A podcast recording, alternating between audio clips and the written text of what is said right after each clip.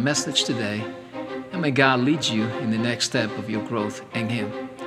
Here is our feature sermon.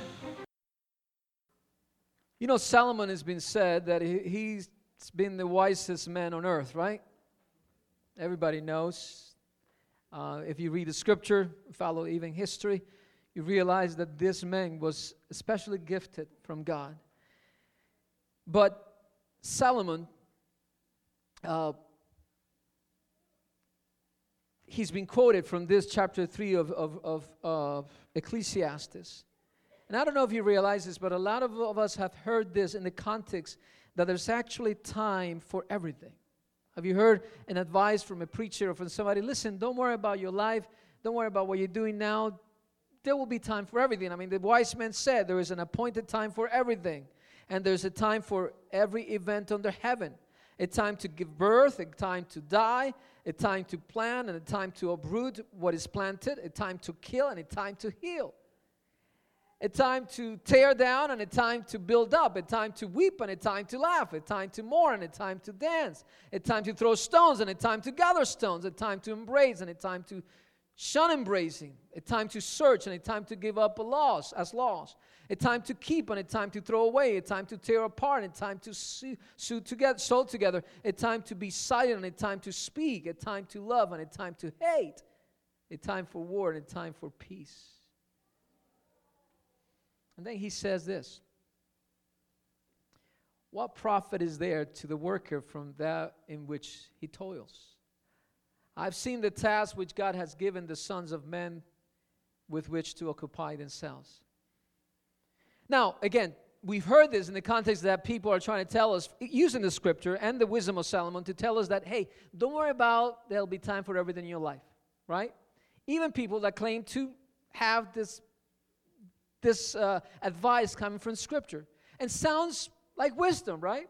So don't worry if you're having a bad time now, if, you, if you're crying now, you laugh in the future, right?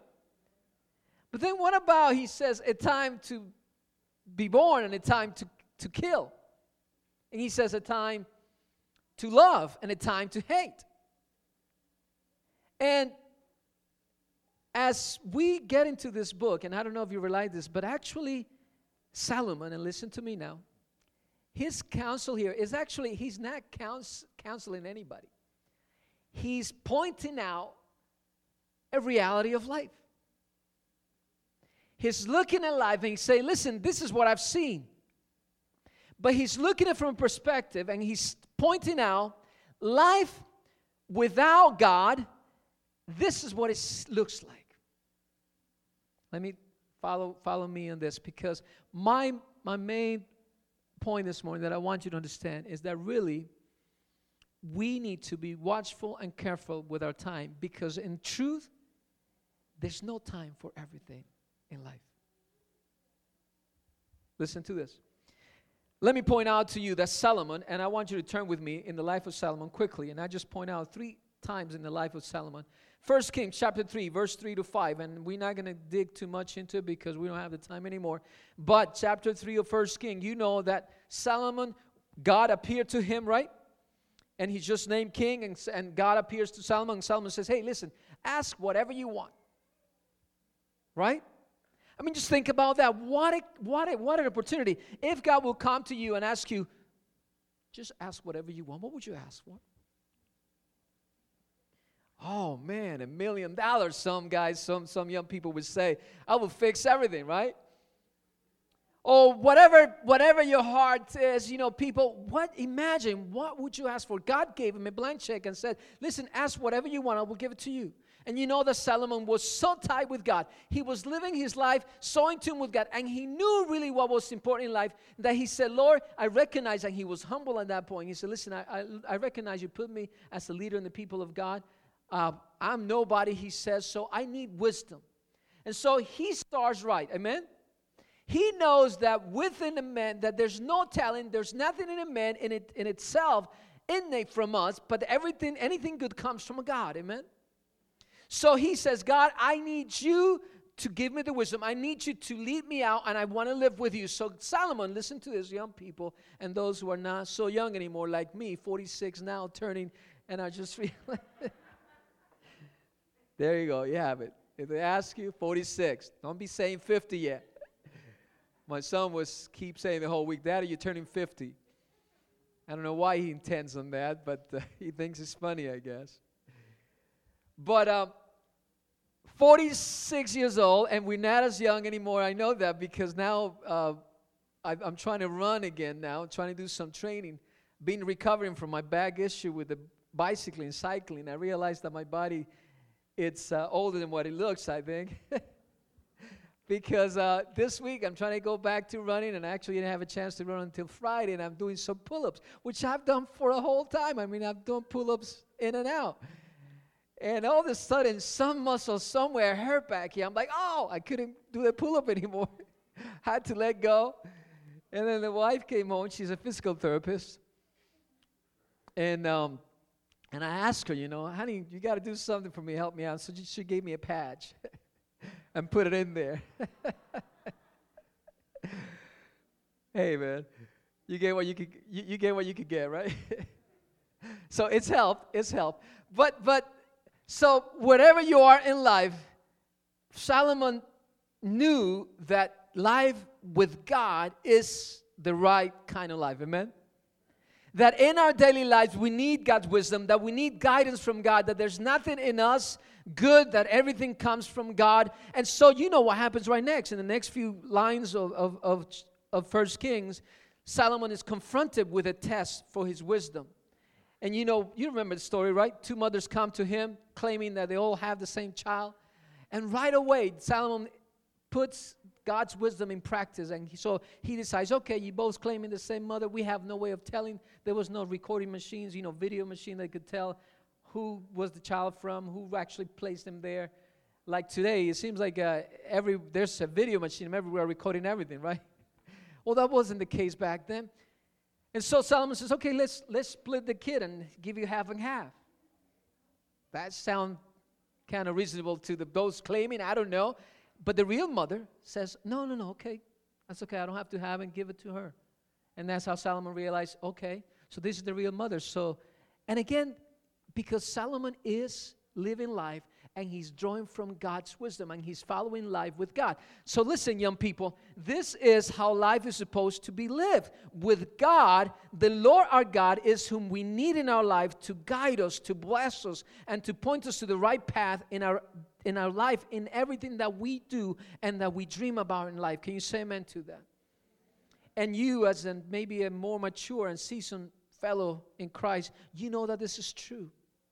And I would like to say that maybe we close the chapter of Solomon's life and he always was that he was always faithful to God. But that wasn't the case because we find in the next few lines and, and, and I guess I need to turn to First Kings right now for a little bit here. We know that in the next few chapters, Solomon begins to um, go away from God. And as a matter of fact, if you turn with me to, fir- to 1 Kings chapter 11 and chapter 10, the biblical writer tells us in chapter 11 that Solomon turns from God. And as a matter of fact, verses, I'm just going to highlight a few lines here so that you know where that is, and you go home, you go back home and read it. Um, in verse 2, towards the end, God has said, You shall not associate with you know, with, with, the women from, from the foreign gods, nor shall they associate with you, associate with you, for they will surely turn your heart away after their gods. And Solomon held fast to these women in love. So the Bible says that Solomon begins to have more women than any man should have, right? Even today. And not only wives, but concubines and anybody. And, and, and, and so he says in chapter 3 he had 700 wives, princesses, and 300 concubines. And his wives, listen what he says, turned his heart away for when Solomon was old, his wives turned his heart away after other gods, and his heart was not wholly devoted to the Lord his God. So Solomon, there's a section, there's a part of his life where he turns away from God. He starts life with God, he, he knows God, he follows God, he's guided and blessed by God. But then, because of something else, and in his case, women, turn his heart away from God. So I ask you today is there something in our lives that is turning our hearts away from God? This is why, folks, we need to know and we need to restate that because you're walking with God today doesn't mean that you're going to walk, walk with, God, with God every single day of your life. Amen? It takes a daily commitment and it takes for us to have a focus that things, that people, that places, that ambitions, that greed, things may take our heart away from God. And that was the case of Solomon, my friends. You know that Solomon turns away from God. And in chapter 10 of First King, is something interesting that, that we found out. And I don't know if you know this, but in chapter 10, verse 14, the weight of gold which came into Solomon, to Solomon in one year was, guess what? You guys ever remember? Anybody ready there? It was 666 talents of gold.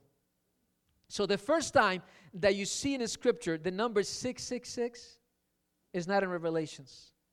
It's actually here in First Kings, describing the life of Solomon, 666 talents of gold that he gets yearly. That was his income. But it begins to describe what the life of a man away from God. This is what Solomon was making when he turned his heart away, when he let women turn his heart away from God, and the love for these foreign women that he had. And so it's interesting because this number 666 is picked up in Revelation to be used is specifically exactly as that. When you see 66, it's, it's 666 is exactly representing a system, representing uh, uh, a system away from God, men on their own, men not following God's will. And that's what happens in, in, in, in Revelations. But then, you know, Ellen G. White even says that Solomon did not deny his heart any desire, whatever he wanted. In this period of his life where he was just pursuing his own desires, whatever he wanted, he did. And she even suggests things that we don't want to dwell on today, but he basically just went depravity and he did whatever he his heart desired. This was the time when Solomon went away from God. Then comes the period of his life, and this is where we find picks up Ecclesiastes because you wonder and you say, how can somebody write this kind of book? And if you ever really dig into the book of Ecclesiastes, you begin to wonder what is the theme of this book. And I just had it here with me. Um, there you go. Because the theme of the book, listen what it says in chapter verse 1, chapter 2. Vanity of vanities, says the preacher. Vanity of vanities, all is what? It's vanity. So this, he begins his book by saying vanity is meaning emptiness, right? Emptiness, he says. So Solomon, the preacher, begins this discourse, this book, by saying everything is empty, life is meaningless, no meaning, forget it. That's how he starts his book. Now, as a matter of fact, he reads later on, I have seen all the works, chapter 2, verse 14. I have seen all the works which have been done under the sun, and behold, all is vanity and striving after wind. In other words, he said, hey, people live life and they live as the, you know, and even at the end of it, it's like they're just pursuing wind. So life is meaningless. It doesn't matter what you do, it doesn't matter what you're going to do in life, it has no meaning. And this is where chapter 3 continues on. Because in this context, he talks about futility of labor. That even if you work, it just means it's meaningless to work. So nothing, everything is emptiness, everything is meaningless. And then he comes in chapter 3 and he says there's an appointed time for everything. And there's a time for everything under the sun, under heaven. A time to give birth, a time to die, a time to plan. And again, he's just describing what life away from God will be like he said that as you look at life, it will seem that there's a time for everything. And then I want you to turn with me because, and, and, and again, because of time, read Ecclesiastes and you'll find that it will almost seem like this book, if you just read the first few verses and the center message of it, it will seem like everything is meaningless. But then it comes to the final chapters of the book which I submit to you that is really his intention of why he writes it and the purpose of why he wants us to read it.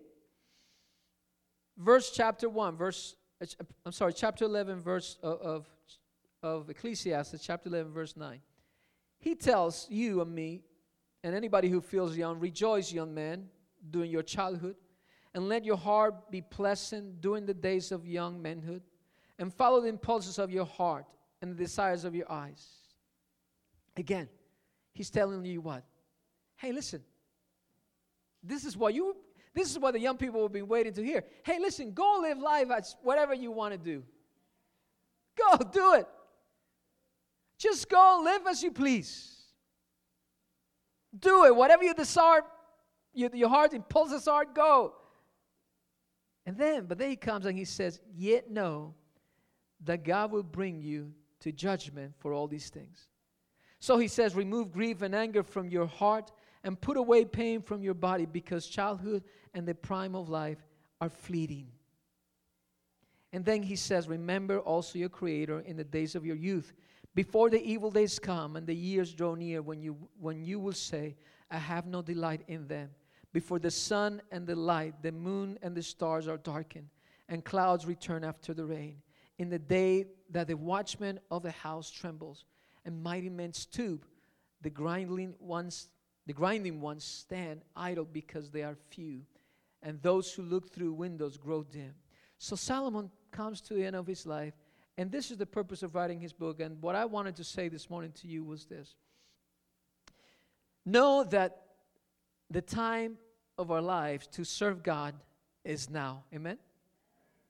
That you are here, and it may seem like there is time for everything. And what this is what Solomon wants to tell us that as he lived his life, he thought there was time for everything. But as he experienced, as a matter of fact, he writes Ecclesiastes from the perspective of someone who has been close to God, who has, by his mistakes and because the love of other things in his life, he put things and women away eh, in first place before God, and he went away from God, and now he has the chance to come back, and he wants to tell us so that we will not make the same mistake. And he says, Listen, this is what life away from God is. It's meaningless. It has no purpose. But you know that at the end of your life, whatever you do, whatever you do with your days, whatever you do with your time, God will judge you. And the and he says, and it's better to remember your God, your creator what? In the days of your youth. When everything is going well, when you're having fun, when you're really healthy, this is when you must follow God because he says that before the bad days come, those old days, not 46 here, but it's going to get worse from what I hear. When I imagine when I get to 90, right? If I make it. Apparently, people are living longer and longer. So, before those days come, the time to serve the Lord is now. Amen.